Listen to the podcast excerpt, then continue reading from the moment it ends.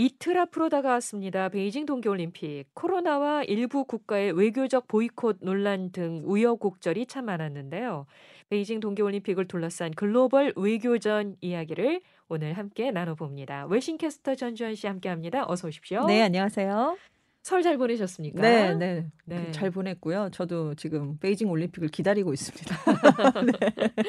네. 그냥 사석에서 잠깐 얘기를 할때 네. 보면은 전전 캐스터가 이 스포츠에도 굉장히 네, 관심도 관심이 많고 많죠. 아는 것도 많으시고 네. 그렇더라고요. 참 이 종목 저 종목 굉장히 여러 종목을 보거든요. 비인기 예. 종목도 중계 왜 안 해주지 막 기다리고 어. 그래서 이거 그냥 화면이라도 보여줬으면 좋겠다 이렇게 생각할 정도로 굉장히 좋아하거든요. 예. 4년 만에 다시 돌아왔으니까 이번에도 네. 열심히 응원을 하고 지켜보겠습니다. 네. 네.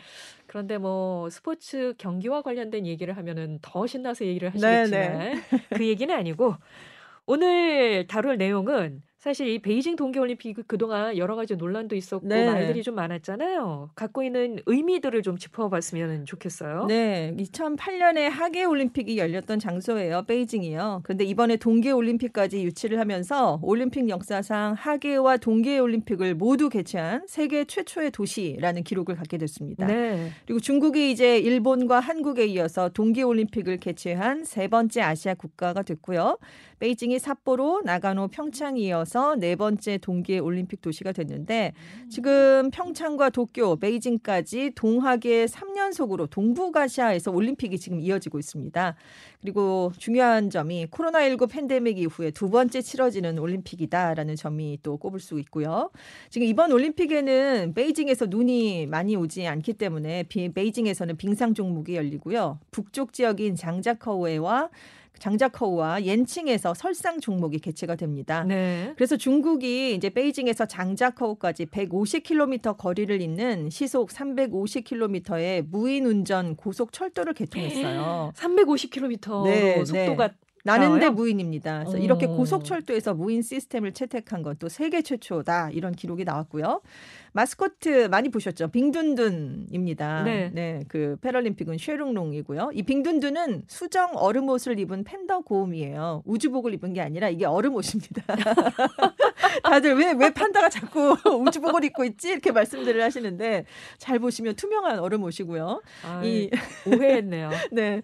마스코트의 성이 빙이잖아요. 예. 빙이 얼음이고요. 이름이 둔둔인데 둔둔이 중국에서 흔하게 쓰이는 아이들의 애칭입니다. 그래서 올림픽 의 특징인 순결과 강인함을 상징하는 의미를 담고 있고요. 얼굴을 보시면 자세히 보시면 채색 줄이 이렇게 몇 줄이나 있어요. 네. 그래서 이 경기장의 트랙 그리고 올림픽에서 사용될 5G 기술을 의미한다고 합니다. 음. 그리고 이제 제가 우주복은 아닙니다라고 말씀을 드렸지만 우주인과 비슷하게 그렇게 겨냥한 의도가 있긴 해요. 왜냐하면 음. 미래에 대한 탐구 그리고 무한한 가능성을 상징하는 의미가 담겨 있습니다. 네. 그리고 이제 항상 이 빙둔둔하고 같이 옆에 서 있는 빨간색 마스코트가 패럴림픽 마스코트 쉐롱룽인데요. 네. 쉐는 하얀 눈이고요. 첫 번째 룽은 포용과 관용, 두 번째 룽은 융합과 친화를 상징합니다. 그래서 가슴에서 이제 불빛이 뿜어져 나와요. 이게 등이거든요. 중국이 왜 빨간 등들을 많이 달잖아요. 그렇죠, 그렇죠. 네, 이 쉐롱룽이 등입니다. 그래서 음. 불빛이 나와서 전 세계 수백만 사람들에게 영감을 주는 이 장애인 선수들의 우정과 따뜻함, 용기, 끈기를 상징하는 의미를 담고 있습니다. 네. 그리고 이제 IOC가 지난번 도쿄 올림픽 때부터 연대를 굉장히 강조하고 있어요. 그래서 이번 대회 슬로건은 함께하는 미래고요. 메달 이름이 같은 마음이라는 뜻의 동심입니다. 그렇게 제작이 됐어요. 음, 메달에도 이름이 있군요. 네, 그렇습니다. 전 세계 90여 개국에서 5천여 명이 참석을 합니다. 그래서 2월 4일부터 2월 20일까지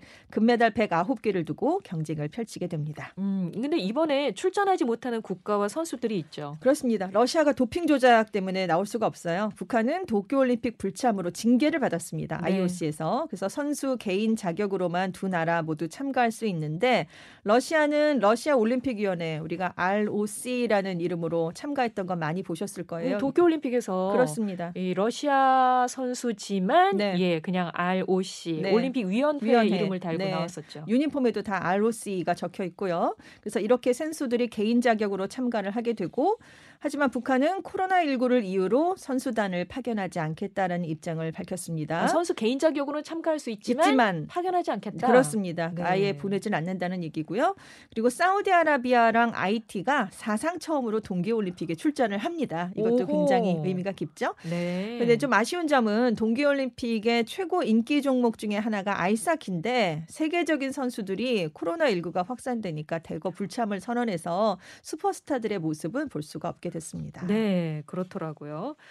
이 올림픽의 많은 부분이 이 코로나 상황 때문에 축소됐고 친환경과 지속 가능성을 중시한 장치들이 마련됐다는 점도 우리가 주목해 볼 만한 그런 점이죠. 그렇습니다. 지금 제가 여러 가지 기록이 있고 의미가 있는 올림픽이다 말씀을 드렸는데요. 이제 영화 감독 장이모도 기록을 갖게 됐어요. 2008년 베이징 하계 올림픽에 이어서 이번에도 개폐회식 총 감독을 맡았습니다. 그래서 하계와 동계 올림픽 개막식의 총 감독을 맡은 세계 최초의 감독이란 기록을 세우게 됐고요. 어마어마했었는데 그때 베이징 올림픽 2008년에 때 어마어마했었죠. 14,000명이나 투입이 됐었습니다. 개막식에만 14,000명이 투입이 됐어요. 굉장히 예. 압도적인 스케일을 보여줬었죠. 하지만 이번에는 코로나19 상황 등 때문에 5분의 1 수준인 3,000명만 참가를 하게 됐습니다. 예. 또 시간도 지난번에 4시간이었는데 여기서 대폭 줄어든 100분 정도로 진행이 되고요. 중국이 이제 코로나19 때문에 간소하고 안전하고 흥미진진한 대회로 만들겠다 이런 기조를 밝혔기 때문에 많이 축소가 됐습니다. 네. 근데 이제 공연 인원은 많이 줄어들지만 예전에 하지 못했던 첨단 기술을 대거 활용해서 그 공백을 메운다고 해요. 그리고 성화 점화는 환경 보호와 탄소 배출 저감에 부합하는 개념으로 만들었다라고 얘기를 했어요. 그래서 올림픽 역사상 가장 혁신적인 성화 점화 장면을 보게 될 것이다. 이 장 감독이 자신감을 나타냈습니다. 오, 그래요? 그래서 지금 기대감이 높아지고 있고요. 네. 이 성화봉도 이름이 있어요. 높이 난다라는 뜻의 페이양, 비양인데요. 이것도 탄소 섬유로 만들었다는 그런 의미가 있습니다. 음. 그리고 이제 메달을 따면 선수들이 시상대에서 메달을 걸고 그 이후에 이제 꽃다발을 받잖아요. 그렇죠. 이번에는 생화가 아니라 뜨개질 꽃다발을 받게 됩니다. 그래요. 캐시미어 실을 이용해서 손으로 다 뜬 거예요. 그래서 모양은 일반 생화랑 같습니다. 장미, 그냥 조화도 아니고 생화 모양을 뜬 겁니다. 뜨개질을 한 뜨개질을 그래서 뭐 장 미, 뭐 수국, 월계수, 뭐 올리브 가지 이렇게 꽃 모양으로 실제로 떴고요. 왜냐하면 최근 들어서 올림픽이 환경을 생각하는 지속 가능성이라는 부분을 강조하고 있거든요. 그렇죠. 생활에 시들면 버려져야 되고 일회용으로 이제 쓰이게 되는데 그게 아니라 오랫동안 보관할 수 있는 뜨개질 꽃다발을 그래서 음. 일부러 마련했습니다. 예, 정말 주목이 되네요. 무엇보다 이 코로나 확산이 가장 우려되는 부분인데 오미크론 변이 때문에 비상 걸려서 이번 올림픽에서는 뭐 거의 전시 수준의 방역이 펼쳐지고 있다고 하죠. 그렇습니다. 올림픽이 굉장히 중요한 의미를 갖는 게 이걸 성공적으로 치러내서 올해 시작을 좀 잘해야 가을에 열리는 중국 공산당 제20차 당대회에서 시주석의 세 번째 연임을 천명하면서 분위기를 화려하게 마무리할 수 있다 이런 구상이 있기 때문인데요. 그래서 대회를 문제없이 치르려고 지금 제로 코로나 올림픽을 고수하고 있는 상황입니다. 네. 작년에 일본 도쿄올림픽 조직위도 해외 입국자들을 최소 사흘은 격리를 시켰어요. 그래서 네. 입국 후에 보름간 셔틀버스만 타게 하고 뭐 사흘마다 타액 검사도 하고 여러 조치를 실시했는데 빈틈이 그때 좀 있었습니다. 왜냐하면 선수들이 몰래 몰래 선수촌 밖에 나가서 술을 사면서 파티도 벌였고요. 유명 관광지도 다녀오고 그런 허점이 있었거든요. 네. 그래서 지금 도쿄올림픽은 대회 도중에 관계자들의 코로나 확진 판정이 400여 건이나 발생을 했었습니다. 그래서 베이징 올림픽 조직위는 이런 상황을 막기 위해서 더 강력하게 통제를 한다라는 방침인데요. 폐쇄루프라고 불리는 고리형 폐쇄 시스템을 가동합니다. 그래서 올림픽 기간에 중국을 방문하는 선수단, 취재진 5천여 명을 아주 외부랑 철저하게 격리를 시키게 되는데요. 이 폐쇄루프는 베이징, 옌칭, 장자커우 이렇게 올림픽 경기가 열리는 주요 거점 도시 세 곳에서 모두 가동이 됩니다. 예. 들어가려면 입국 전부터 까다로운 절차를 거쳐야 돼요. 백신 접종은 필수 적입니다. 비행기 탑승 72시간 전에 두 번이나 PCR 검사를 해서 다 음성이 나와야 입국이 허가되고요. 입국 보름 전부터 애플리케이션으로 매일 체온과 확진자 접촉 유무를 기재를 해야 됩니다. 조직위 위원들은요. 재택 근무도 해야 되고 공항 보안 검사 때는 공용 바구니 사용도 피해야 됩니다. 그러니까 타인하고 접촉할 가능성을 다 없애라는 그런 얘기죠. 음. 그리고 이제 공항에 도착을 하면 전용 차량을 타고 이 폐쇄 루프 내에 있는 숙소로 바로 들어가게 조치를 하게 하게 되는데 이 사람들은 대회가 끝날 때까지는 루프 밖으로 절대 나올 수가 없습니다. 그리고 매일 PCR 검사를 받게 되고요. 마스크는 굉장히 두툼한 의료용 마스크만 써야 됩니다. 음. 그리고 이제 루프 내 동선을 사람 간의 접촉을 최소화하려고 일방 통행으로만 짰어요. 마주오는 사람은 없게 오, 한다는 네. 거죠. 그리고 이제 선수랑 취재진 이동 경로도 다 다르게 구분을 해놨고요. 경기장으로 이동할 때 차량을 이동하게 되는데 올림픽 전용 차로가 만들어졌습니다. 그래서. 이, 경, 이 전용 차로로만 올림픽 관련 차량은 다니고요. 일반 차량들은 이 차로로 진입할 수가 없게 조치가 됐습니다. 그러면 자원봉사자 진행 요원들도 있는데 그 사람들은 어떡합니까? 지금 한 19,000명 정도가 있어요. 그리고 예. 대회 진행 요원 수천여 명이 13일에 이미 먼저 들어갔습니다. 지난달 13일에요. 그래서 1월 1일부터 베이징 밖으로 움직이지 말라라는 정부 명령을 받고 자택에서 대기를 하고 있었던 사람들입니다. 그래서 예.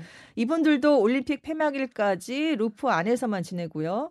올림픽이 끝나면 3주간 격리를 추가로 해야 되는 그런 대상이 됐습니다. 네. 선수들은 허용된 곳을 벗어나면 바로 실격 처리가 됩니다. 벗어나기만 해도 네, 그 지난번 도쿄 올림픽 때 나갔다가 문제가 됐다는 거죠. 그래서 예. 벗어나면 실격 처리고요.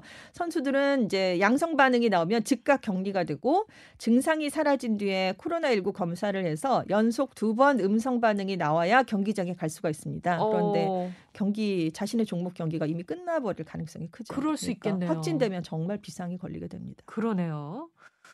이 도쿄올림픽과 마찬가지로 이번 베이징 올림픽도 이 코로나19 확산을 우려해서 일반 관중 입장을 제한한다고 하죠. 그렇습니다. 근데 도쿄올림픽은 사실상 무관중이었죠. 예. 굉장히 일부 경기만 관람객을 제한해서 받았는데 베이징에서는 일부 관중은 입장을 합니다. 근데 워낙 해외 관람객을 받지 않고 국내 관람객으로 관중석을 채우겠다라고 했었지만 15일에 1월 15일 베이징에서도 오미크론 변이 확진자가 나왔거든요. 결국 코로나19 방역과 관련한 요구 사항을 철저하게 준수한 특정 그룹을 선별해서 경기장에 입장시키기로 했습니다. 그래서 네. 국영 기업 직원, 베이징에 있는 대학생들, 외국 대사관 관계자들이 경기장 관중석을 채울 것으로 알려졌습니다. 네. 베이징 올림픽 준비하고 있는 상황 요모조모 다 살펴봤는데 네. 이 베이징 동계 올림픽이요 외교적 보이콧 때문에 미국과 중국 간의 체제 경쟁이 벌어지는 것 같다는 평가를 지금 받고 있잖아요. 그렇습니다. 왜냐하면 일부 서방 국가들이 외교적인 보이콧을 선언했기 때문인데요. 네. 이게 선수단은 파견하지만 개폐식 같은 행사에 정부 사절단을 보내지 않는 그런 방식이 외교적인 보이콧입니다. 네. 그런데 이제 중국 신장 지역의 위구르족 탄압, 또 홍콩의 인권 탄압 등을 문제 삼아서 미국이 작년 12월에 가장 먼저 외교적 보이콧을 선언했고요. 이후에 영국, 캐나다, 호주, 일본, 덴마크, 에스토니아 등이 참여하기로 했습니다. 네. 그리고 이제 외교적 보이콧 말고도 코로나19로 불참하겠다라는 이유를 내세운 국가들도 있는데요. 물론 외교적 그, 그 정부 고위 대표단을 보내지 않는 겁니다. 선수단은 가고요. 뉴질랜드와 오스트리아, 스웨덴과 네덜란드 등은 인권 탄압이 아니라 우리는 코로나19 때문에 대표단을 파견하지 않겠다라고 선언을 했고 그리고 대만 대표처를 설립해서 지금 중국하고 갈등을 빚고 있는 동유럽 국가 리투아니아가 있습니다. 이 리투아니아도 외교적인 보이콧을 선택하긴 했는데 지금 대만 대표처를 설립한 다음에 중국으로부터 경제 보복을 받고 있어요. 굉장히 경제가 안 좋아지면서 이번에 역대 최대 규모의 선수단을 파견하기로 했습니다. 그래서 네. 중국의 보복 조치에 대해서 이렇게 좀 보내는 게 아니냐 이런 얘기가 나오고 있고 그리고 이제 반면에 2024년에 파리 하계 올림픽이 개최되는 프랑스는 외교적 보이콧에 동참하지 않는다. 정치화가 되면 안 된다. 올림픽은 마크롱 대통령은 이런 입장이고요. 2026년 다음번 동계 올림픽이 이탈리아에서 열립니다. 그래서 음. 이탈리아도 보이콧엔 동참하지 않겠다라고 선언을 했고요. 그럼 이제 참석하는 국가들도 있는데요. 개회식에 푸틴 러시아 대통령, 페르난데스 아르헨티나 대통령, 오윤엘덴 몽골 총리, 또 카자흐스탄의 토카이프 대통령, 임란칸 파키스탄 총리가 참석할 뜻을 밝혔습니다. 네. 이제 자세히 보면 러시아는 지금 중국과 함께 미국에 맞서고 있는 동맹국이고요. 아르헨티나도 좌파 정권이 출범한 이후에 중국과 굉장히 가까워졌습니다. 그리고 몽골은 국경을 맞대고 있잖아요. 중국에 대한 의존도가 높다 이런 점이 있고요. 우리 정부를 대표해서는 황희 문화체육부 장관이 개막식에 참석할 예정입니다. 네. 그런데 이게 그 예전에 그 미소 갈등 때문에 네. 올림픽 반쪽짜리로 치러졌던 걸 떠올리게 네, 해요. 그렇죠. 예전에도 이렇게 올림픽 보이콧 사례들이 있었거든요. 그렇습니다. 사실 올림픽 하면 인류 화합의 대제전 이게 함께 붙잖아요. 그렇죠. 근데 인류 화합이 아니라 사실 올림픽이 정치화됐다 이런 사례가 좀 많았습니다. 네. 1936년에 베를린에서 올림픽이 열렸는데요. 이때 미국을 비롯한 여러 나라에서 보이콧 움직임이 일었어요. 네. 왜냐하면 히틀러가 올림픽을 독일의 우수성을 과시하려는 선전 도구로 사용하려고 했기 때문입니다. 그래서 지금 미국이 보이콧을 할까 했지만 당시까지만 해도 스포츠와 정치를 분리해야 한다는 논리가 우세했어요. 그래서 결국 미국이 베를린 올림픽에 참가를 했습니다. 음. 하지만 이후에 나치의 이용을 당했다 이런 비판을 좀 크게 받았었고요. 네. 올림픽에서 대규모로 보이콧이 실제로 일어난 건 1976년 몬트리올 올림픽 때부터였습니다. 당시 이제 국제 스포츠계가 흑백 인종차별 정책을 실시하고 있던 남아프리카 공화국과의 교류를 제한하고 있던 당시였는데요.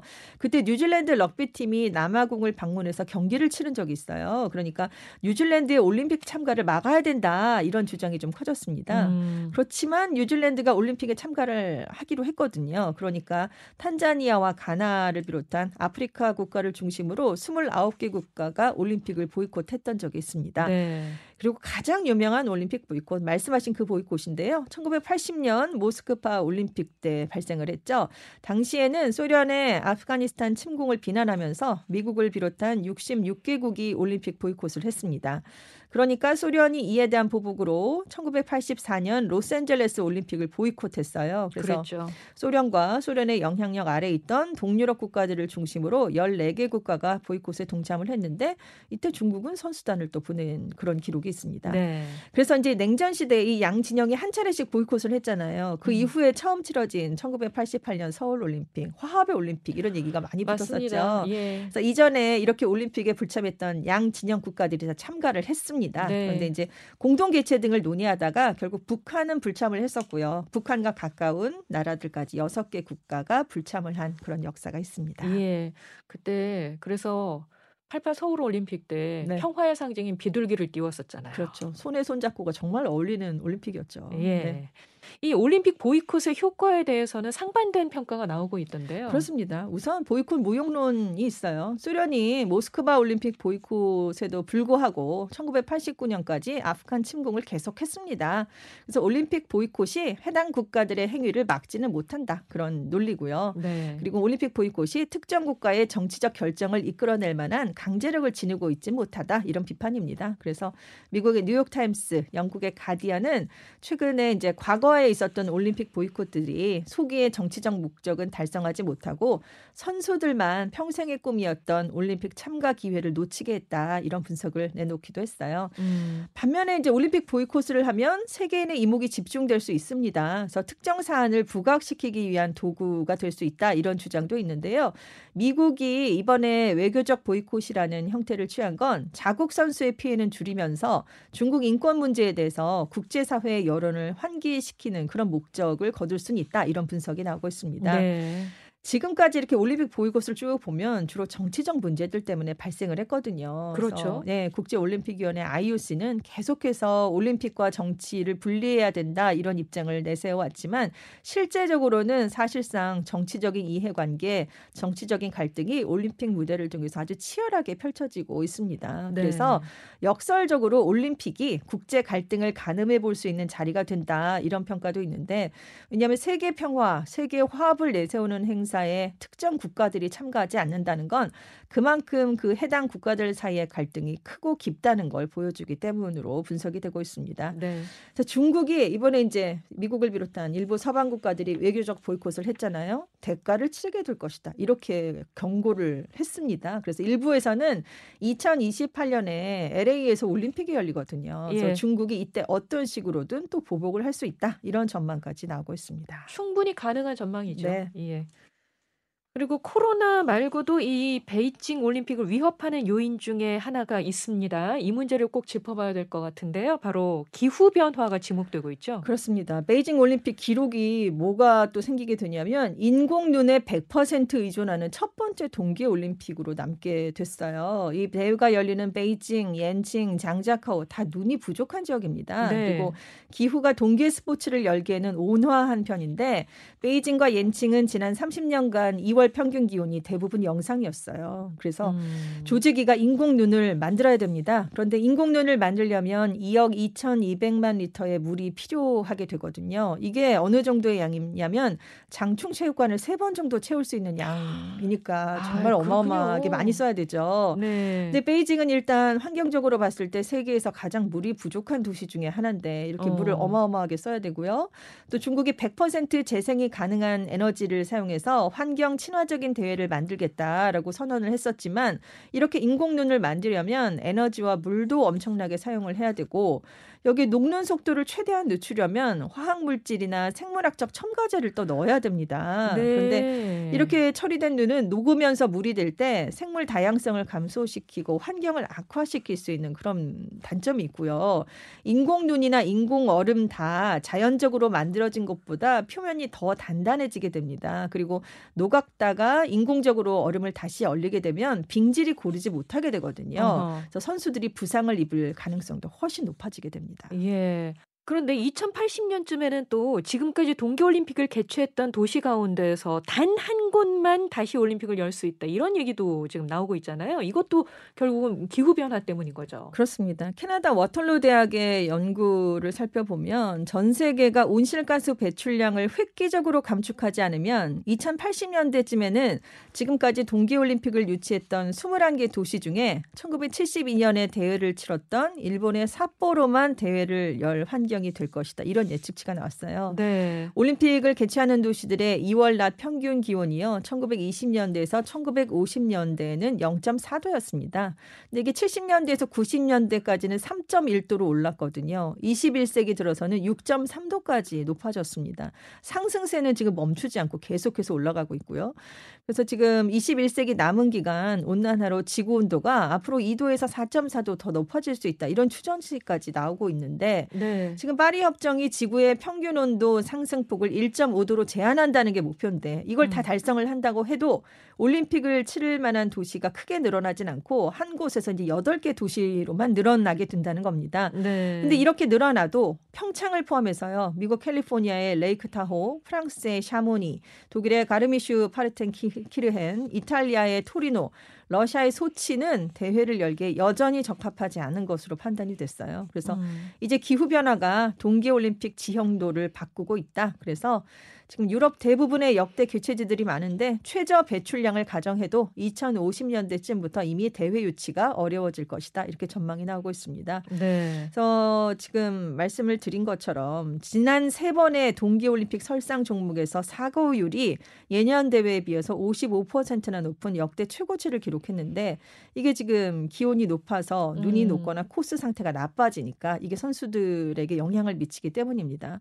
근데 기후 변화로 이 렇게 동계올림픽 경기 장소도 변하고 있어요. 대회 유치하는 도시뿐만이 아니라 원래 처음에 시작할 때는 대부분 종목을 야외에서 했거든요. 근데 92년 이후에 스피드 스케이팅 종목은 다 실내에서 치러지게 됐고요. 아, 그렇군요. 아이스하키도 64년부터는 실내에서 하고 있습니다. 그래서 기후 위기가 계속된다면 앞으로 미래에는 스키 경기도 실내 돔에서 치러질 수 있는 게 아니냐 이런 농담 아닌 농담까지 나오고 있는 그런 상황입니다. 아니 뭐 지금 머릿속에 크로스컨트리 경기를 하는데 네. 질퍽질퍽한 물 위를 그렇죠. 걷고 네. 달릴 수도 있겠다 싶은 네, 생각이 네. 드니까 정말 아찔하네요. 그래서 국제올림픽위원회가 기후변화 대응에 나섰죠. 그렇습니다. IOC가 배출가스를 2024년까지 30% 줄이겠다라고 발표를 하면서 굉장히 기후 변화에 능동적으로 대응하고 있습니다. 2030년부터 올림픽을 개최하는 도시는 IOC와 개최 도시 계약서를 쓸 때요. 대기로 배출한 이산화탄소보다 더 많은 양을 흡수 아니면 제거하는 그런 탄소 순 배출량이 마이너스인 상태를 만드는 게 탄소 포지티브인데 이걸 실행하겠다는 그런 것에 의무적으로 서명을 해야 됩니다. 그래서 지금 중국도 이번에 친환경 올림픽을 하겠다고 공약을 했어요. 그래서 지금 중국의 국가적인 목표가 2030년 전에 탄소 배출 정점을 찍어서 2060년 이전에 탄소 중립을 달성하겠다라는 건데 그래서 여기에 일환으로 지금 올림픽을 치러보겠다라는 얘기입니다. 그래서 조직위가 에너지랑 친환경 기술을 사용해서 탄소 배출을 줄이고요. 기존 시설을 재활용하겠다 이렇게 밝혔는데 근데 문제는 지적이 또 나오고 있어요. 중국이 그렇게 탄소 배출 저감 목표를 달성하려면 실제로 화석 연료 사용을 줄여야 되는데 경제 성장 압박이 가중되고 있으니까 이게 실제로 되지 않고 있다는 겁니다. 그래서 음. 작년에 사용한 석탄, 천연가스 양도 봤더니 그 전에 비해서 줄어들지 않았어요. 그래서 올림픽 때만 반짝 줄였다가 다시 늘리는 게 아니냐 이런 시각도 있고 이전에도 친환경 올림픽을 선언했던 도시들이 처음엔 했다가 결국 실패한 경우들이 있습니다. 그래서 러시아가 역대 올림픽 중에 가장 깨끗하다라고 자신을 했었던 소치의 경우도 나중에 건설 과정에서 발생한 각종 쓰레기 그리고 폐기물 불법 투기로 논란이 일었었고요. 어, 네. 네, 우리 평창 올림픽도 그리고 가리왕산에 스키장을 건설하는 과정에서 숲을 훼손하고 산을 깎아서 환경 단체들이 굉장히 비판을 하기도 했었죠. 예, 여러. 사례들이 있습니다. 예. 이 올림픽만 사실 기후 변화에 대응해서는 안 되고요. 네네. 전 세계가 모든 부분에서 이 기후 변화에 적극적으로 대응하고 나서야 되겠죠. 어, 오늘은 이렇게 또 곧 이틀 앞으로 다가온 베이징 동계 올림픽 어, 이모저모를 살펴봤습니다. 지금까지 외신캐스터 전주현 씨 함께했습니다. 고맙습니다. 네, 감사합니다.